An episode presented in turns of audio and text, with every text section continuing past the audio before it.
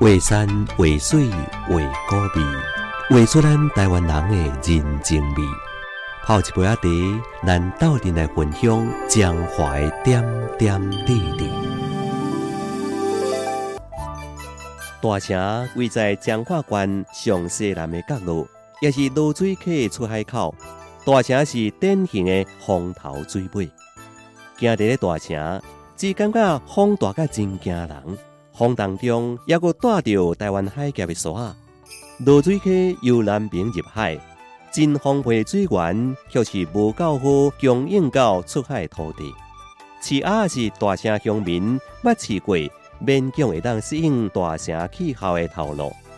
当年维恩洪台可怕回忆，和大城乡民放弃了正残的拍算。如今大城乡超过三十万只鸭。一年两足的水果甲饲拉是乡民最后的选择。近年来，因为抽取地下水，使得大城成为台湾地层下陷上严重的地区。每届风台一来，海水马上倒灌，时常困到一半，水都淹起来了。但是上天是公平的，虽然和大城公布的风沙面向台湾海峡，一望无际海波的新生地。也是上天送予大城人上珍贵礼物。海波新生地沿海筑路工程，是彰化县西南角未来发展的希望。远眺南方，未了六轻工业区，悬悬的烟筒，小可看会到。